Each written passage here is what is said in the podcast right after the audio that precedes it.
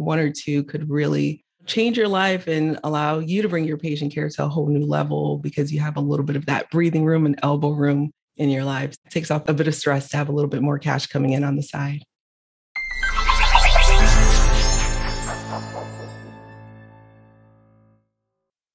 Welcome to Doc Working, the Whole Physician Podcast. Thank you for being here with me today. And if you're a healthcare professional interested in living your best life and you're in the process of figuring out what that means specifically for you, you have come to the right place. At Doc Working, the Whole Physician Podcast, we bring guests who can make your life better starting today. Many of our podcast listeners and our Doc Working Thrive members have let us know that they're interested in entrepreneurship and creating multiple streams of income. And one of my favorite subjects is financial independence.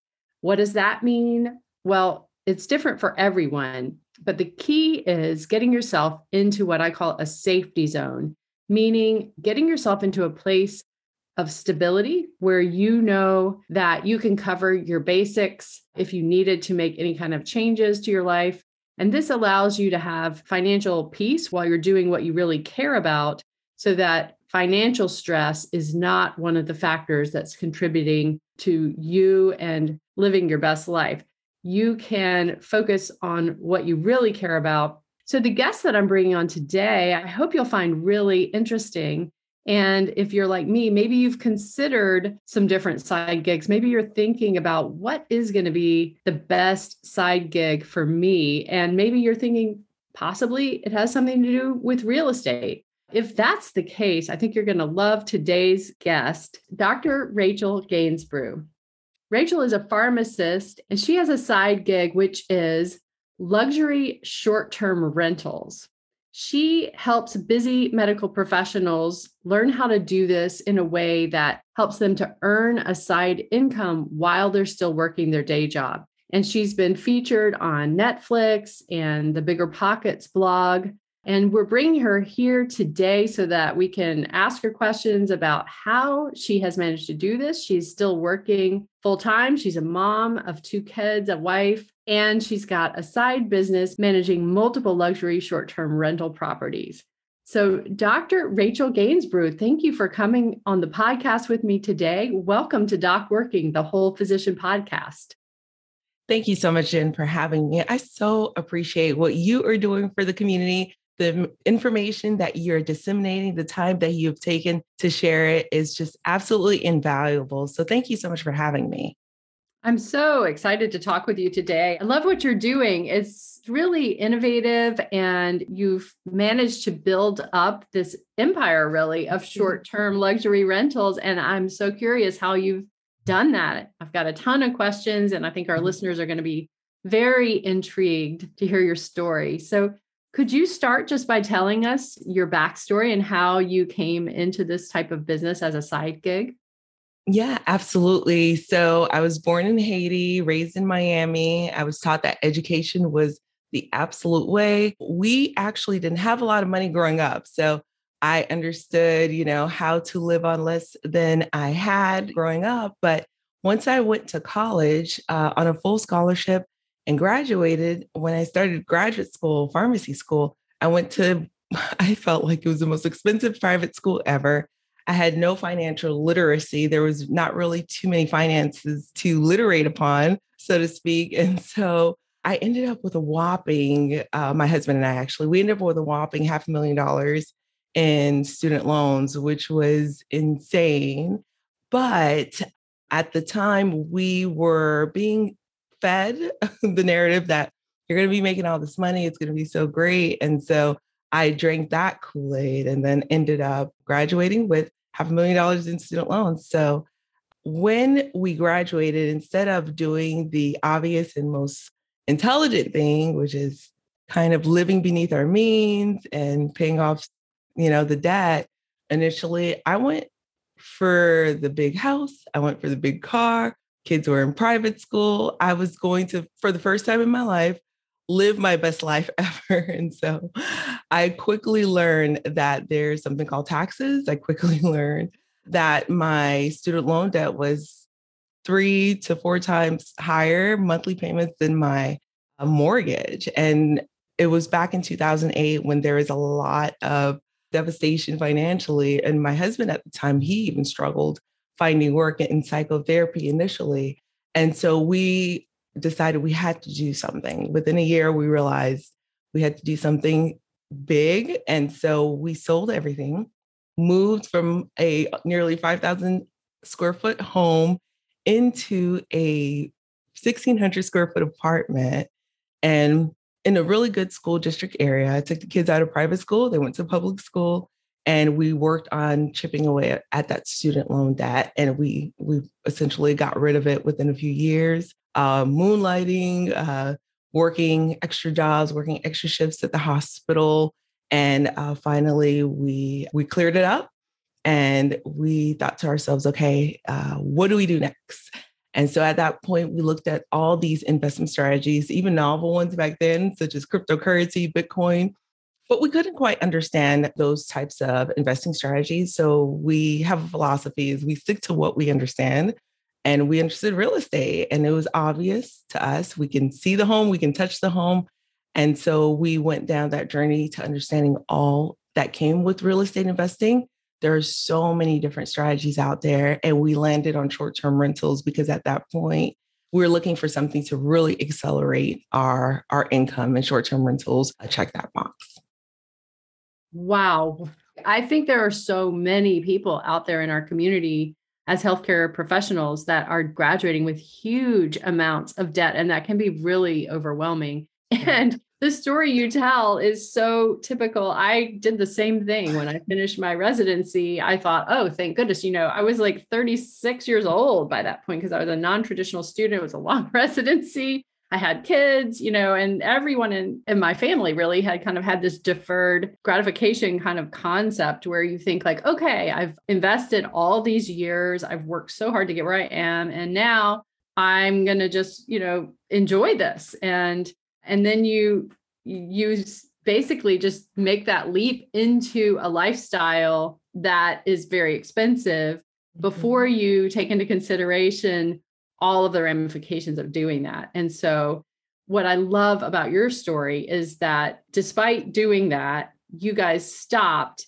figured out, okay, something's got to change. And then you took action and made major changes and then got yourself out of debt and then took the next step to take action to put yourself in a better place which is just tremendous. I mean it's just such a, a, wonderful example to those of us who are listening to your story. So you guys decided to get into real estate. I think you and i both have in common that we have listened to podcasts and read books on real estate investment bigger pockets. I always like to give them a shout yeah. out because i've listened to so many hundreds of hours. One question is when you start going down that path and you're thinking, okay, this might be a side gig that would work for me, how do you get past that sort of analysis paralysis where you're just learning, learning, learning, and you you realize, of course, that you can you can always be learning. You would never learn everything. At what point did you say, okay, I've learned enough. I'm taking the first step. I'm actually gonna invest. And in terms of the investment, I suppose the investment income that you need to have to be able to do that successfully. For me, and I don't think I realized it at, at the moment, but sometimes we have these roadblocks and it could be, you know, a self-limiting belief. It could be something that's stopping us because I did listen to about two, two and a half years of Bigger Pockets podcast. I just consumed that information. I could, you know, do a property evaluation in seconds. I could really identify great markets within minutes. But there was an aha moment that I clearly and I distinctly recall. We were sitting on, you know, some cash from a bonus that we had received, and we're sitting on some cash from, I think, some savings cash. So we had enough to put a 10% down or 20% down on a smaller property but the aha moment for me is when I read one page in Brandon Turner's book on real estate investment. I think it's the book on rental property investing, is the title of it. And this one page had a table of the different large mechanical items within a home, the square footage of the home, like a range, two different square feet ranges smaller versus larger home and the price point it would take to fully replace those mechanical items. And for me, that was the aha moment. It was like, oh, okay. So it was no longer that in my ear saying, if plumbing is not working in a property, it's not a good property. If the roof's not work, you know, if the roof has a leak, it's not a good property. Walk away. If the electrical isn't working, just walk away. As an investor, it's a different hat you're wearing. It's if plumbing isn't working, that's going to take XYZ dollars to repair in this type of size of a home. If it's the roof, be $11,000 in a 2,200 square foot home. And so that to me was the aha moment because I can then take those figures, those numbers, and then plug them into my formula and identify is it still a good deal instead of being this nebulous mystery? Oh, plumbing, roof. so to me, that was the aha moment, you know, having uh, just started in this home ownership venture because at that point we had purchased our own home and, you know, not knowing what can go wrong. Initially, we had stuck to brand new homes in the beginning with my naivety, but as a real estate investor, there's none of that is happening. you know, you have to be a bit open minded. So for me, that was the aha moment. So identify to your audience, I would say, identify what is it that's stopping you? What is it that's stopping you? And for me, it was that not knowing what those price points were. But I could have easily taken a step back and really sought after finding that information. So, whatever's stopping you, that information is out there. It's figure outable. Investors have definitely figured it out. And if you can connect with other investors or realtors, or even Google some of that information, start jotting it down, the answers are out there.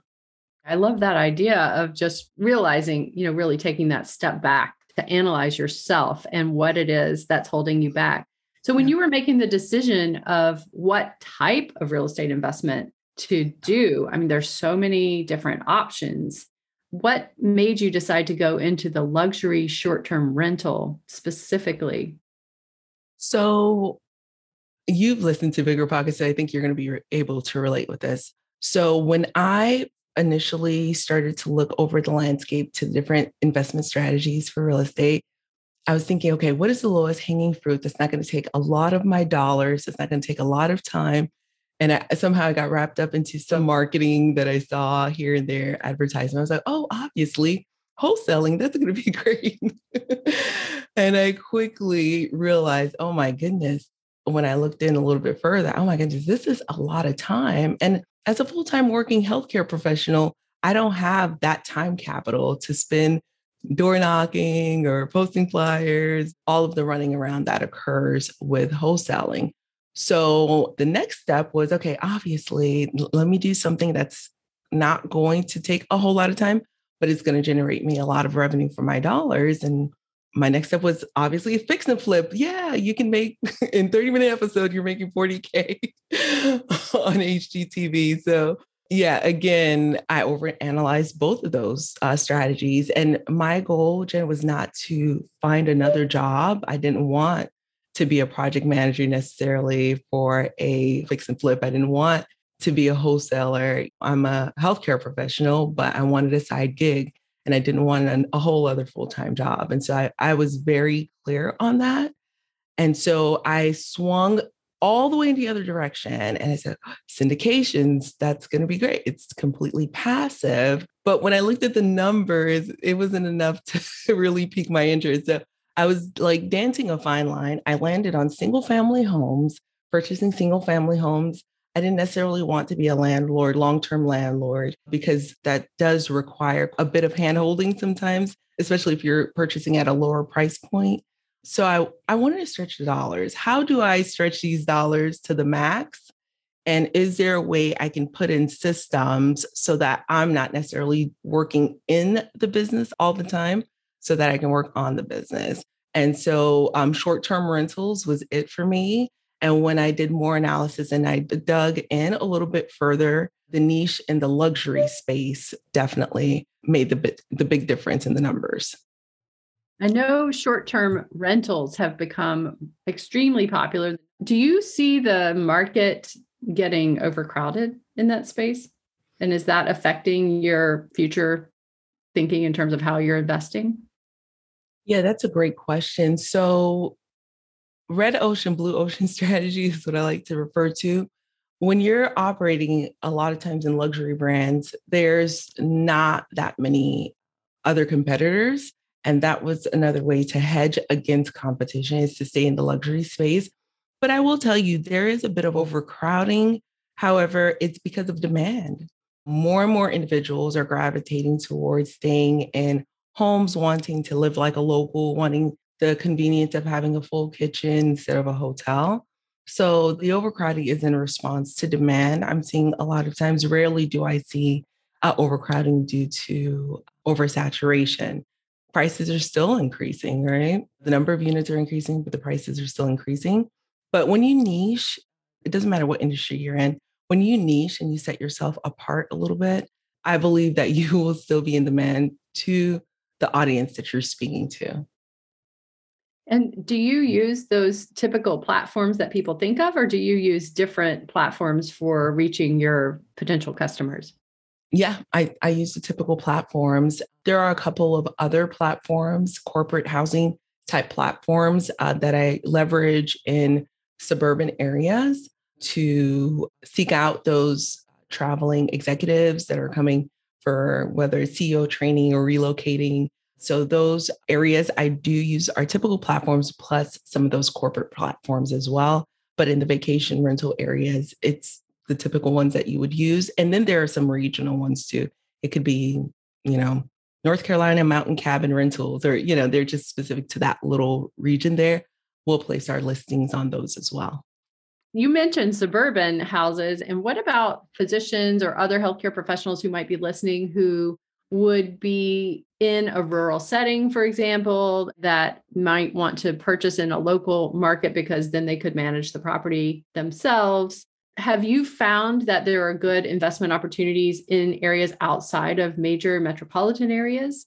How do you handle that? And, and what do you recommend for someone who may be in that situation?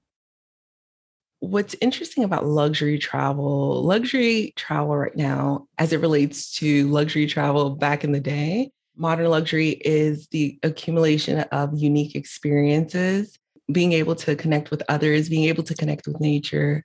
Those who are traveling want their travel to be convenient, thoughtful, the designs are thoughtful. And so rural areas fall square in the middle of providing some of those unique experiences. I cannot tell you how interesting some of those rural areas are. I actually, I actually just discovered a rural area in Kentucky that has a tree house generating $150,000 a year and you have to climb all the way up, you know, and it's just so intriguing. So those unique experiences, those Instagrammable moments is what a lot of those travelers are looking for and they're willing to pay for it. I was listening to a podcast the other day and it was about the strangest conversations you've heard on an airplane and a woman says, I'm going to, it was in Kentucky, another state. I'm going to Kentucky to stay in a yurt, you know? And it's like, seriously, they're going specifically for that yurt. They're going specifically for whatever it is that you can provide that is unique. So the barrier to entry, I think, is a lot lower than a lot of us would imagine. I can pitch a tent. There's a hammock somewhere, I think in California, making $50 a night. There's a hammock and it's wow. it's hilarious. So we're just limited by our own imaginations and there you know definitely there are circles that specialize in that where you would find the right zoning in the areas if that's your jam but the outdoorsy folks i mean yeah there's there's a lot you can do in a rural area for sure. That's really exciting. So if i was listening to this again like if you're someone who is sort of trying to think this through and you're coming up with these barriers in your mind, like, well, how would you prevent having people come in and have destructive behavior? Or how would you manage you know the, a really detailed type of cleaning? How do you manage pricing? So would you mind just giving us some an overview of how you have do you have a system for all of that? Have you figured out something that works or, or do you just you know take that on a property by property basis how have you managed to do that and do it in a way that really isn't a full-time job in and of itself you're absolutely right because we specialize in larger homes so 5 to 8 bedrooms and a lot of the big myth out there for those who are actually in the real estate world is, oh no, don't do bigger homes. And you hear coaches saying that all the time, don't do bigger homes. The bigger the home, the more likely you will attract a party, which makes sense.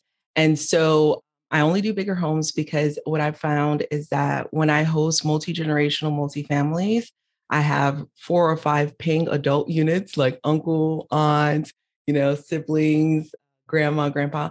They're happy to split that nightly rate. Um, and we charge anywhere from 900 a night to 2800 a night. They're happy to split that. And it's still a great deal compared to getting a room block at a hotel. So I do larger homes. And so I am prone for parties, and I have never had a party or a rager or anything in my homes because there's ways to definitely vet your guests and pre-screen your guests. And so you ask for ID. That's one way. You make sure the ID matches up with their profile. You uh, request a deposit. And another thing is sometimes in some areas, I don't allow locals to book you know, because locals, if they're looking for just a one day rager, they're going to book. And um, so, two night minimums or three night minimums, if you're comfortable with that. Partiers typically just one one night. They they're there all day, so you can deter that by asking for three night minimum. If it's someone who doesn't have a lot of uh, reviews on their profile, so they don't really have a track record, you don't know what they're going to do. You can ask for a security deposit, refundable upon them keeping the place in, you know, pretty good shape. I'm not saying they're going to clean it, but if they don't destroy it, they will get the deposit back. And it's pretty hefty, you know, anywhere from three to 5K, which will definitely deter someone from partying because they want their three to 5K back. And immediately the conversation ends. They don't want to talk to me, they don't want to book. And so we have things in place. And to answer your other question, I haven't I haven't spoken with a guest or responded to a guest, I would say in about six months. I have a couple virtual assistants who help me with that. So they copy and paste all of my responses to the same questions because guests tend to ask pretty much the same questions. So they have taken over that part of it. If there's something that is unique, they'll send that to me with their response and I can make a tweak to it and they'll send that to the guest. And when it comes to cleaning, cleaning is really one of the most important metrics that I measure when my guests leave, there's a whole communication workflow the day after they wake up. Well, how was everything? Was anything missing? Let me know. You know, I want those five star reviews and I want them to have a great time. So I'm taking that patient care into guest care. I'm always making sure that they're looked after and checking in on them. And so if they say, well, you know, such and such was missing or such and such was, then, you know, our cleaners and our runners get on top of it. We have a white glove inspector also. I love to use our military vets that are within the local area. They'll just walk over to the property. They have a little checklist of mine and they'll look through and make sure that everything's done correctly. And they can sweep up back porch if that looks like it needs to be done for 20, 30 bucks, 15 minutes worth of work. And, and they love it. And they're very picky and detail oriented, which I love. But the cleaners, they do upload photos after the clean we have the white glove inspector, we have the guests let us know, you know, uh, what that looks like. And at the end of the week, I look at the cleaning metrics. And so I want greater than 97% five star reviews in the cleaning category. If we don't have that, then we start having conversations with the team. So KPIs all over again. What are KPIs? Key performance indicators. So for us, our key metric that we look at is the cleaning team reviews. Wow, you do have it thoroughly covered. That's wonderful. and you have properties in areas that are not necessarily where you live, right? Yep. How mm-hmm. do you mm-hmm. manage that where where they're remote? We have 18 properties in our portfolio. We own about half of that portfolio. We have another, you know, nine or so that have come from investors who want to do it, but they threw in the towel because you do want to have the systems in place. So you start with one and then you pretend like you're building an empire with that one because you want to make sure your I's are dotted and your T's are crossed. So again, it takes the team. Because can you imagine if I was hesitant about managing remotely, but I had to think to myself, well, if the plumbing goes out, well, I'm not the one who can fix it anyway. I'm going to have to pick up a phone and call someone. So just like I can call a plumber, I can call a runner, and a runner. It's kind of like a task person. There's an app called Task Rabbit. You just say, hey, could you go to the local store and grab me a blow dryer and drop it off at this place? And for $20, they'll do that. And good thing we have a lot of grocery delivery now. So I'll order a blow dry from Publix, you know, the grocery store, and have it delivered to the property, you know, along with a few missing knives or something like that. So that's really how we started off leveraging the help of others. And we continue to do so. We've just built out a system to do it more seamlessly. So, yeah, building a team, our virtual assistants, we actually found some great virtual assistants who used to work for some of those big platforms who have since left. so I seek them out because they do even a better job than I do of resolutions and deconflicting calendars. They're really good at it. I mean, there's so many people out there who you can leverage their talent who would be happy to do those tasks that you and I may be dreading. And so I, the power of leveraging other people's talent is really what I look forward to doing. Yeah, that reminds me of a, a, previous podcast episode we had where one of our co hosts, Dr. Gabriella Dennery, whose family is also from Haiti, actually, oh, uh, she was talking about how outsourcing can really be a way to help other people because you're giving people yeah. work.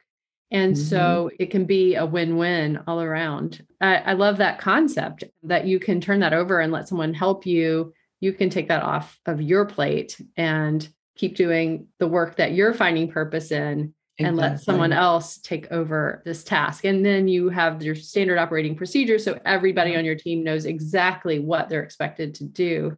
Yeah. Do you have a program so that you help other people put this property management into place for their own luxury short term rentals? I do. And the reason I came up with one because I really believe that we should be managing our own and not not dissing any property managers, but I feel as though I'm a little bit more attentive than anyone else would be in my business. You know, I'm going to own my business and just really um take great care of it. And I find with a lot of property managers, they're juggling a lot of properties, and you sometimes wonder, are they giving my property priority? Versus the so to take that away i really get laser focused on us managing our own properties and i have a program where i teach others who are getting started with their very first one or they're trying to get started with their next one and they realize the first one wasn't optimized i actually have a client of mine who has eight properties that weren't optimized. And so she came and joined the program, and we looked at each listing we looked at the cleaning team. We looked at all of those key tenants of that business, and we were able to get the pricing optimized, get the calendars optimized as well. I call it the Luxury Short Term Rental Academy. And so I cater primarily to healthcare professionals, but of course, anyone who gravitates towards my mission, and it is how do I own and operate the fewest number of properties that generates the highest profitability. I'm just focused on almost a minimalistic approach, you know, because I think one or two could really change your life and allow you to bring your patient care to a whole new level because you have a little bit of that breathing room and elbow room in your lives. It takes off a bit of stress to have a little bit more cash coming in on the side. Absolutely. I love the concept of just getting yourself into that safety zone. You know, if you mm-hmm. stop and think about what you need to be in a zone where you can just cover your basic expenses, then you can put a property number on that, for example, if that's what yeah. you choose to do. And then it doesn't have to be an unlimited number of properties that grows and mm-hmm. grows and grows. It might just be one or two that could make yeah. a significant difference in your own peace of mind. So, absolutely. Yeah. I love what you're doing. So, how can people reach you if they want to learn more? Yeah, so I have a free gift. Um, what I get asked all the time is, well, where should I invest? What are the top cities? And if you go to 75gems.com, that's 75gems.com, you'll get access to my free 75 cities in the US with the highest profitability for short term rentals. And that'll also share with you a link to my free Facebook group where I provide trainings every week for free. Well, thank you so much. Dr. Rachel Gainsborough, for coming on Doc Working the Whole Physician podcast. It's great to talk with you, and I look forward to future conversations. Absolutely. Thank you so much, Jen. This is so much fun.